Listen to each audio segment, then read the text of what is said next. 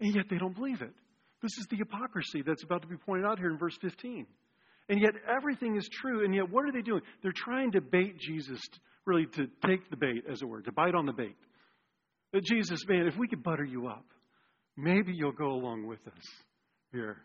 Now, what is the issue? It's there at the end of verse 14.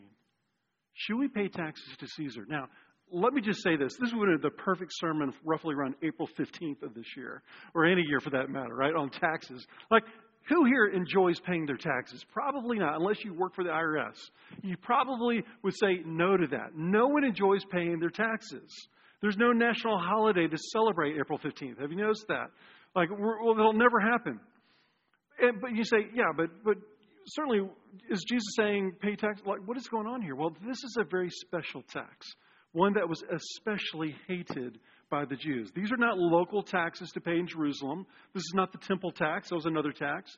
This is even not the tax that, as a Jewish person, you would have paid to King Herod.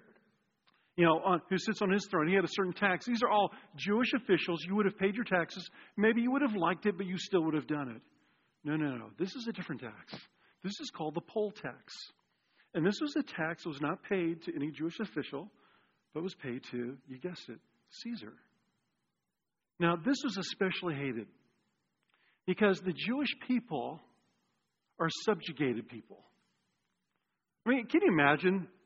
Like, you, you haven't had freedom from, for centuries. You've been under the, the Roman boot for, for generations after generation after generation. And you have to pay this tax every year to remind yourselves and to be reminded that you are a subjugated people. And, and so this tax wasn't paid to the Jews, it was paid directly to Rome, to Caesar himself. Now, we, we have a picture here. This is a, do we have that picture? Yeah. This is of a denarius coin. This is crazy. Back in 2008, Kirsten and I actually went to Israel and we actually got one of these. We have it at home. And she's like, Why didn't you tell me about this ahead of time? You could have held it up. That sort of thing like that. But we have one. Now, ours is, is not nearly as expensive as this one would be today. Like, you can get them now for about $1,000, $1,200. They've gone up in value in 2,000 years, I'd say. All right, but it's worth about a day's wages, as it were, maybe about uh, 50, 100 bucks, something like that by today's standards. Right, ours is uh, probably was worth probably 40, 50 bucks today. It was mint condition is sort of what this is the one that you're looking at. Ours is not. But this is what you look at. Now, there are two things about this coin I want to point out. Two things. One, there's an image of Caesar on it. And the other is an inscription. There's an inscription on the front of it, and there's an inscription on the back of it. Now, this is important to note. You have the Pharisees, you have the Herodians, and there's another party called the Zealots. Now, the Zealots are the ones who end up fomenting revolution, rebellion, and it ends up collapsing on them in AD 70. The temple's destroyed by the Romans because of the rebellion. But the Zealots are, are, are, are, you know, they're moving about and, and they're seeking to, to rebel. And one of the things that they believed was that you never paid the tax. They said, to hell with the tax. We're never going to touch this tax. We'll pay the Jewish taxes, but we'll never pay a tax to Caesar who has subjugated us. So that was one party, one extreme militants, we might call them, something like that.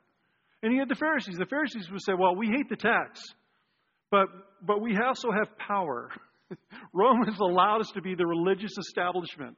So, guys, pay your taxes, please. That sort of thing like that. Then the Herodians are like, we love the tax because we love Caesar. He keeps us in power. That sort of thing like that. But there's a fourth party, and those were his disciples.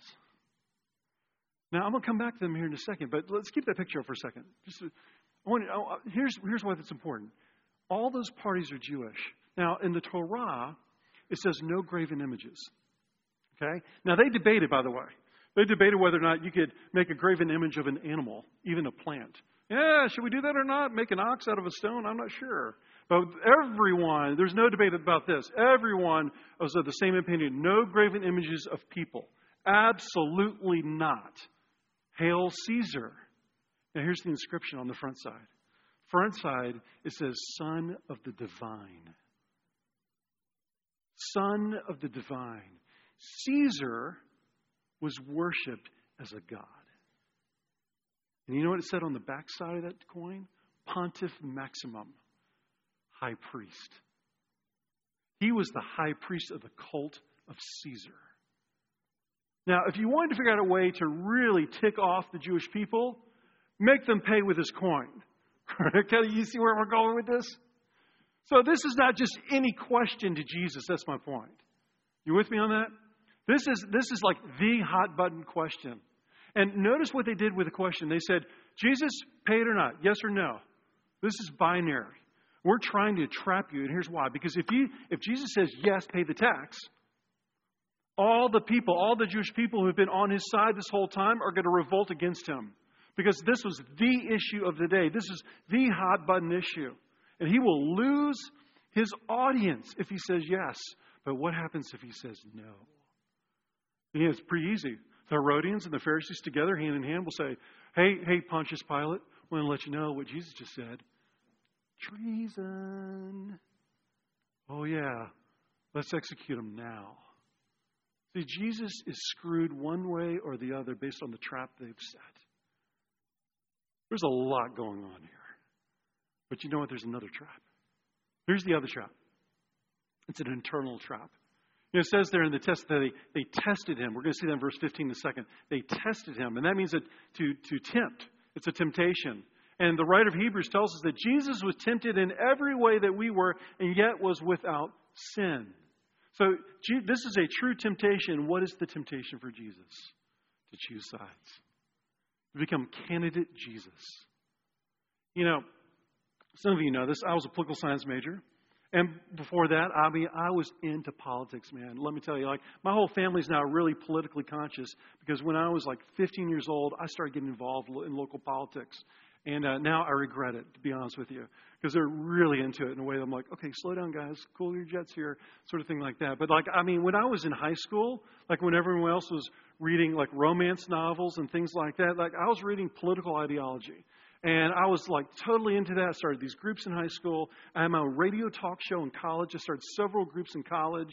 And my first job, I left college early, three months early, so that I could help run a congressional campaign at the age of 23. And I was at Muncie, Indiana most miserable three months of my life, just letting you know here. But like I was on this congressional campaign, and at the time, like we were supposed to win the race. Like we were destined to win this race, and we ended up losing the primary. It was the tightest race in the nation in 1994. Out of 50,000 votes, we lost by 500, less than 500 votes. And I couldn't tell you how happy I was to have lost, but I'll get to that here in a second. But you, you talk about like someone who is politically active, you're looking at the guy right here. And here's the thing. Here's what I, when I look at, and I still love political landscape to study it today. And we know this. There, there are candidates who sort of lick a finger and kind of hold it to the air. It's like, well, what will be the winning cause?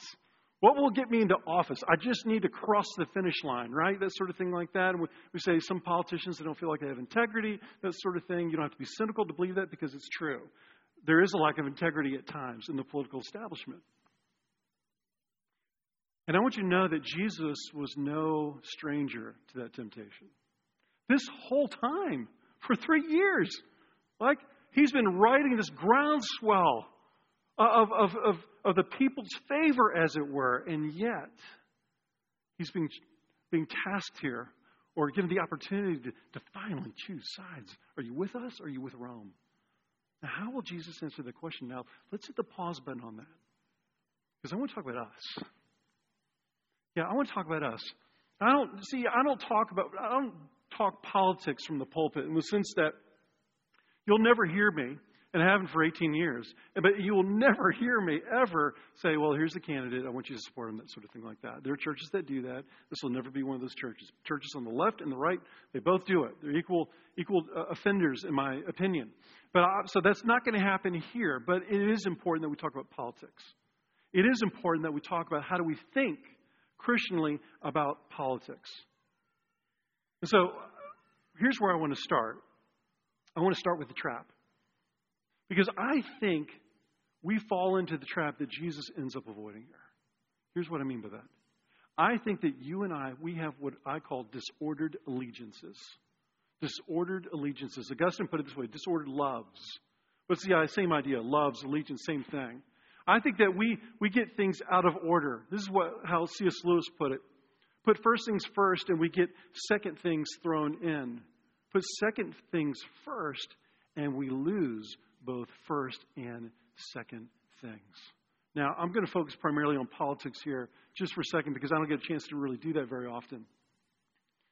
But do we not live in a day and age of political tribalism? You know, isn't it crazy? I mean, how many of you feel anxious?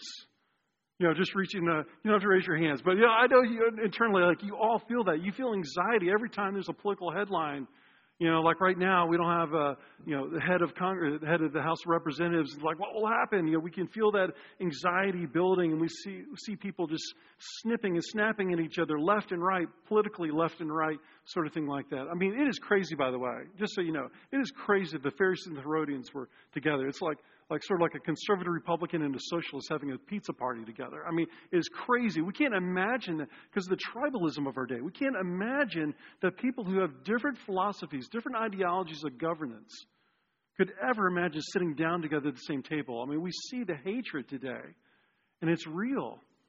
Now, I've made mention this briefly in the past, but I really want to hone in on this. I really want you to hear this because I really believe this. Something has changed. Something has changed in our generation that we've never seen before. Here's what I mean by that. Multiple authors, I've read multiple articles, multiple authors saying the same exact thing. There seems to be a correlation with the decline of religiosity, or the, the decline of religion, and the rise of secularism, and the rise of political ideology as in everything. This is what I'm getting at in terms of allegiance. As I'm going to say in a second, we better participate in the political system as good citizens of two kingdoms the kingdom of God and the kingdoms of this world. We better do that, be good citizens, but we can take that to an extreme. And we can make politics everything. We can make politics everything. And how many of us, having done, and like, so getting back to my story here, like, after three months in that congressional campaign and we lost, I could not wait to get back home because I was so exhausted. And I realized that I had placed my whole my hopes in, in the political order of things. And I, it crushed me. And I'm wondering, what is it for you? Maybe it is politics. You ever ever look at the approval ratings for, for, for presidents? Like when they leave office versus when they come in, with one exception, every president has a lower rating going out than when they come in. Why? Well, You would say, come on, what are the chances that every president's going to screw it up? Some of you are like, yeah, I know. I think they all do. But my point is, like, what are the chances? The reality is this we all have these high hopes and dreams and aspirations for the president of whatever party to come through for us. And then they disappoint us. And I think to a certain degree, for some of us in here, is because our allegiance was too high. Like we, we weren't living in what I call Christian realism about the nature of humanity. And so we have these hopes and these dreams that we didn't maybe articulate verbatim, so forth, but unconsciously we had these hopes and dreams that a certain ideology would come through for us in the marketplace of ideas or in the place of governance or a political party that we that we enjoy more than more than others. A certain ideology. I mean, tribalism is alive and well today. Forget about political parties just for a second. I mean, ideologies as tribalism is alive and well on both the left and the right today. And the extremes are getting more extreme on both the left and the right today. I don't think that's a, like a coincidence. In other words, I think there's a correlation there with the rise of secularism and what we're seeing happen. Our loss of civicness, civic mindedness, I think is, is a part of that today. And it really concerns me and it burdens me as a leader to see that. Uh, Kirsten's going to joke with me. And I laugh at this because, you know, every time I, will I'll say stuff like this at home, and she go, she'll say, like, do you really want to run? Like, could you want to be president one day? I go, yes, I would love to be president one day. She goes, there's something wrong with you for wanting that kind of thing. It's true. Like every time I take a shower, I have nothing else to do. I'm just showering away, and I'm, I'm thinking, man, I could do better than president. This, that, you know, kind of thing like that. you ever do that? Am I alone in that? Like I run for office all the time, and I've never lost, by the way. Uh, that sort of thing. Uh, but I'm pretty sure they don't want a pastor for a president. I'm pretty sure about that much here. But I'm telling you, we will. Uh, you put a pastor in office, you're going to be disappointed. And I'm telling you, if it's not politics, it'll be something else. You know, thanks be to God there aren't approval ratings for you in your office, right? Can you imagine? You know, Richards had an 87% approval rating at the beginning of his career. Now he's down to 53% after one year of uh, working here. I mean, that'd be that'd be terrible, right? But I, I bet you, like, there are bosses who are, who are like, man, I expected more of so and so, or maybe it's the other way around. I expected more of my boss, right? And it's one thing to be disappointed in the sense of like, ah, I wish they'd have come through, you know, in that project at work. It's another thing to be crushed it's another thing to feel like your world is falling apart because you're where your career is headed. It's another thing to, you know, to be in a relationship with a boyfriend or girlfriend and they break up with you and your soul is crushed. Why? Because you had an allegiance. You had an expectation, friends. I'm telling you, wherever you see allegiance and it's not in the right order of things, work, career, relationships, politics, I, I guarantee you, you'll see a level of anger that feels disproportionate, that feels disordered. Because if your loves are disordered, so will your anger. Let me say that again. If your love is disordered, your anger will also be disordered as well. And that's where I feel like as Christians we get so sideways sometimes in our culture today. And we wonder why it is at times that, that the church doesn't look like a place of love. Yeah. So, here at the end of this first point, I want to say this. What allegiances feel disordered for you right now? As I say that, what is there something that, that kind of comes to mind? Maybe it's politics, maybe it's something else. But look, here's the good news. It's how Jesus escapes. It's the answer. It's also good for us as well. Verse 15, very quickly there. But knowing their hypocrisy, he, he said to them, Why put me to the test? Bring me a denarius, that same coin we saw on, the, on here a second ago, and let me look at it, right? So the hypocrisy, he knows that they're just trying to butter his bread. Verses 16 and 17. And they brought one. And he said to them, Whose likeness and inscription is this? They said to him, Caesar's. Jesus said to them, Render to Caesar the things that are Caesar's, and to God the things that are God's. And they marveled at him. Now, why do they marvel? I'm going to tell you here in the last part of this sermon. One of the words I want you to, to camp out on just for a second is the word render.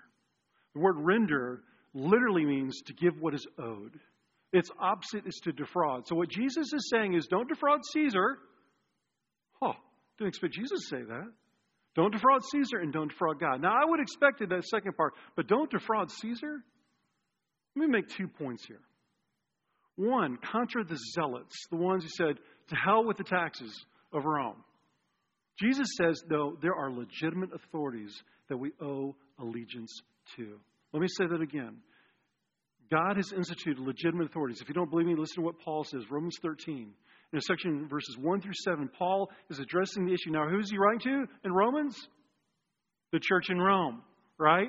But right in Caesar's backyard, this is what he writes in verse 1. He says, Let every person be subject to the governing authorities, for there's no authority except from God and those that exist have been instituted by God. And then verses 2 through 6, he essentially reinforces that. And then he comes back to verse 7 to conclude by he says this Pay to all what is owed to them, taxes to whom taxes are owed.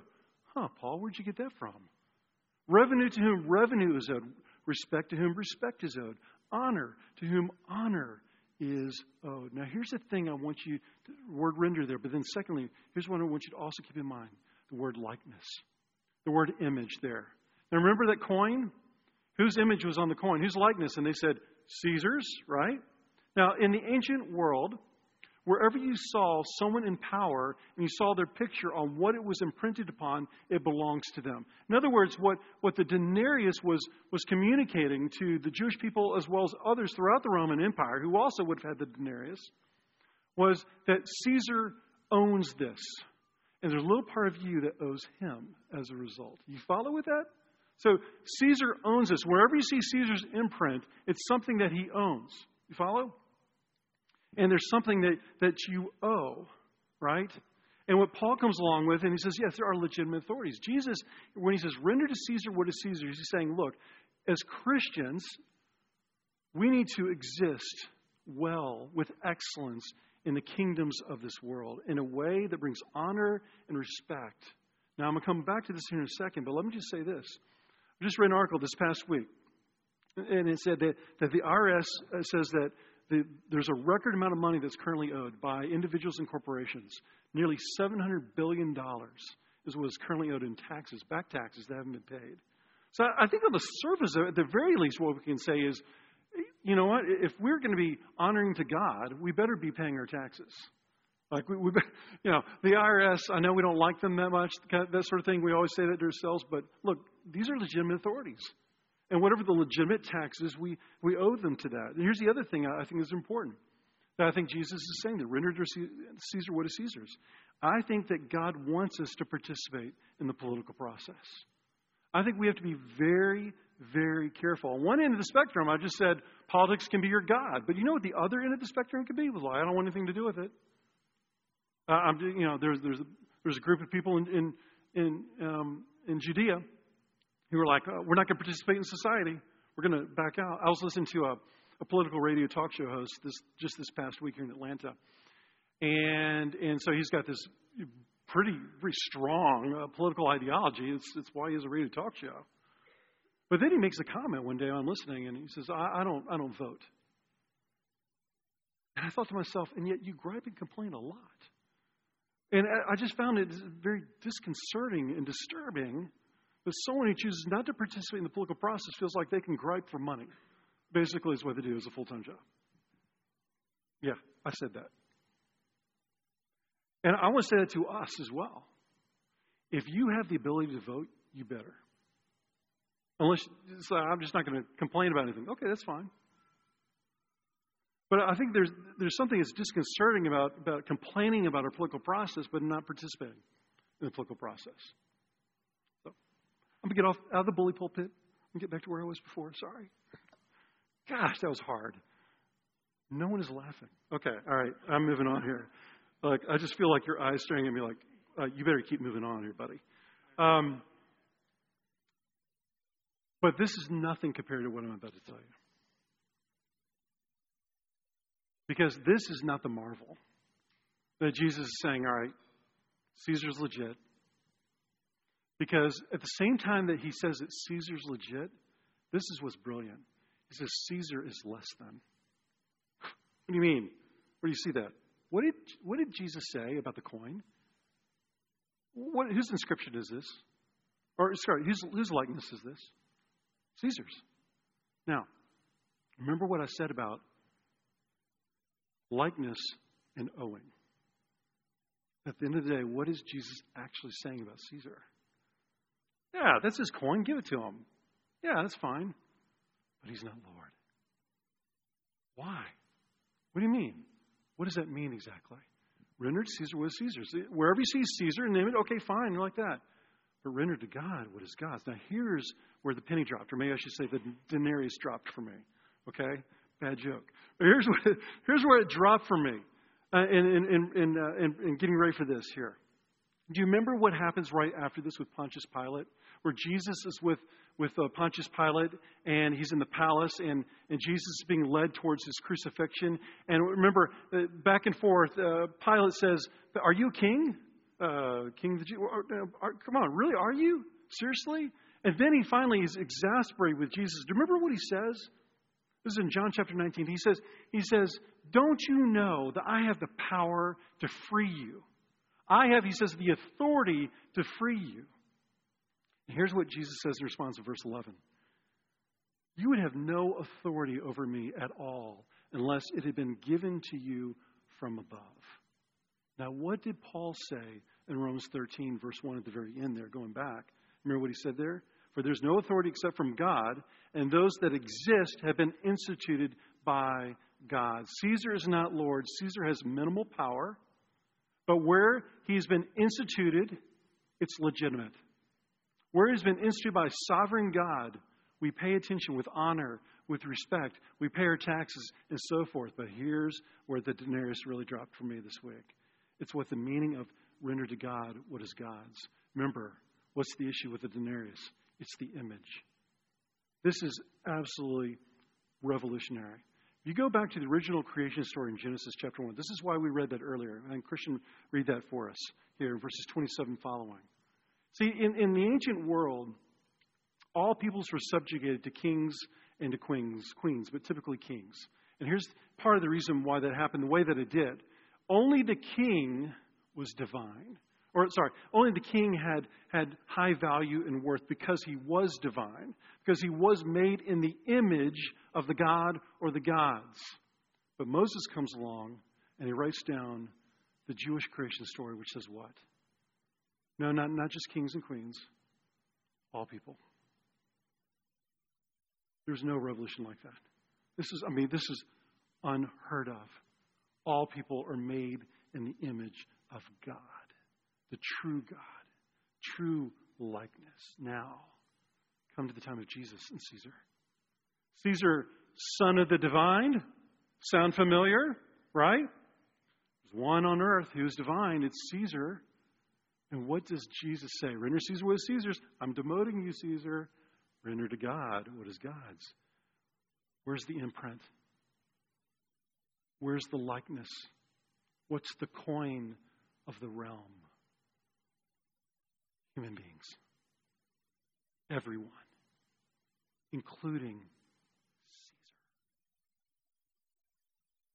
Do you see what Jesus has done? He's demoted Caesar to a mere human being. He says, Caesar, if you were a good king, a good Lord, a good leader, you would recognize you owe him everything. I want to put this on the screen. This is what I want you to hold on to today. Here it is. We owe Caesar something, but we owe God everything. That's what Jesus does with the trap. He turns it on them, and He turns it on us. We have legitimate things that we owe to the ones that sovereign God has, has given to us as leadership. And I have a friend of mine, he's a former Secret Service agent. I was just with him this past week. Oh my gosh. He told me some amazing stories about the presidency. Stuff that, like, you know, I'm not going to repeat here. But he, some amazing stories. And one of the things he said is, because he worked with several presidents, about three different presidents. And, and, um, and I said, what was that like? You know, very different presidents. He says, well, I enjoyed some better than others, he said. And he says, I had to remember that, that I, I I'm here to protect the office of the presidency. I had to remind myself, and this is the honor, this is the respect that my friend in the Secret Service was being mindful of. And so I think we remind ourselves that we, we there's honor and there's respect that's owed human beings. Why? Because they're made in the image of God. And I, I think that, that when we really delve into this. It's just like we said last week about the stewardship stuff. I made the, I made the comment last week that we don't own our own bodies. And, now, no wonder Mark says what he does up to verse 12 about stewardship, parable of the tenants. And then right after this, he's connecting it now. Who owns us? God. He owns everything, our bodies. You know, I've said this before there's no such thing, you know, as a as a self harm or anything like that that doesn't also harm someone else, and at the very least, it doesn't harm God. It uh, absolutely harms God. Whatever we do with our bodies, whatever we do with our lives, you can say, "This is a this is something I'm choosing to do. No one else is hurt by this. It's my decision." Oh, let me tell you, it hurts the one who made you. Just as a parent, you know this. If you're a parent and your child does something and you're powerless to control that, as it were, it hurts you. In the same way, he says your God owns everything. And we're to be good stewards of everything that we have our money, our relationships, our bodies, um, our politics. So, here near the close, I want to ask you this question What are your allegiances today? When I bring that up, like what, what comes to mind here? I want to show you here at the close how it's made possible. What, uh, this, is, this is really profound when I think about the person of Jesus here and, and who we see him here in this text. Mark is driving at, this more than any of the other gospels, more than like this is the highlight, this is the, the theme, the narrative. Says, I want you to know that Jesus is king. His authority is contested, and whoever has the authority, and the end of the day has allegiance. And that's true in our world as well. Whoever we think has the authority will have our allegiance. And Mark is saying there's one king, one Lord, one great authority who should get everything from us, all things in the end. But who is that king? Who is that authority? Isn't it profound to you that in this passage, Jesus has to borrow a coin? Jesus doesn't have any money. Why? Because he's poor. Foxes have holes, but the Son of Man, elsewhere he says, doesn't have a place to lay down his head. Paul in Philippians chapter 2 put it this way He who emptied himself, who, who was poor, poured himself out. For you and for me. How is it possible? Because on the night that Jesus was betrayed in the Garden of Gethsemane, you remember what he says there? Says, Yet not my will, but yours. Don't you see? Jesus got his allegiances right. He absolutely got his allegiances right so that he could reshape ours. And he goes to the cross in his poverty, not just physical poverty, but he emptied himself of everything, that he was humiliated on our behalf. He took the wrath of sin upon himself so that we would receive new life, new allegiance, to be reshaped. You know, there's all these, these revolutions that are happening around Jesus. There's the political revolution of, of the zealots. There's the, the nationalistic uh, revolution of the Jewish leaders and the establishment. There are the Pharisees who want a moral revolution. But Jesus says, I have one revolution. It's a revolution of love. It's a revolution that changes the heart because only love can change the heart. Only love can reshape your allegiances, friends. And Jesus goes to the cross out of love and out of mercy for you and for me. And I say to you, if Jesus did that, is he not a king with true authority who deserves our everything? So here at the end, at the very end of that passage, verse 17 says they marveled at him. Now, the religious leaders, they marveled at him because they thought they had the perfect trap, and he still escaped. He owned them, basically. But what is it that you marvel at? Isn't this a profound passage? It was for me this week. I marveled. Jesus at his brilliancy and what it means that we owe him everything because we are the coin of his realm, the coin of his kingdom. And so make City Church be that place, full of the coins of the realm of the Lord Jesus Christ. May you be reshaping your allegiances so that you might go out and participate in the political process, that you might leverage your finances for the kingdom of God, that you might leverage your relationships to bring wholeness to other people and shalom to the city. Render to Caesar what is Caesar's. Render to God what is God's. Let's pray. Father, we look at Jesus and we see that he was the exact imprint, that he carried the likeness, that he was your coin, so to speak. When Thomas said, How can we possibly know who God is? And you said, If you've seen me, you've seen the Father. We've seen the coin of the realm in perfection without flaw. It's you, Jesus Christ. It's your life, it's your death, and your resurrection. And you said that we, too, are made in the image of God. We are the sons and daughters, Jesus. We are your brothers and sisters. We've been made in that image, that imprint. We bear your likeness. Jesus, there's a gap. We confess, as we will in a second. There's a gap between what you say is true and how we live our lives. Jesus, by your power, the power defeated sin and death itself, would you close that gap that we might look just a little bit more like you, Lord Jesus? We thank you for your lordship. We think that you are the sovereign. We think that you are true Caesar. Praise your name. Amen. Amen. So each week we respond to the teaching of God's word with a time of confession, and that's where I'm going to lead us now. And as uh, we were listening to sermon uh, to Scott preach the sermon, I was I was reminded of a scene in my favorite movie, um, which is The King's Speech. And if you know that movie, it's about Prince Albert in the 1930s, and his, he's got a speech impediment. He's second in line to the throne. His son's supposed to take the throne, and his son abdicates.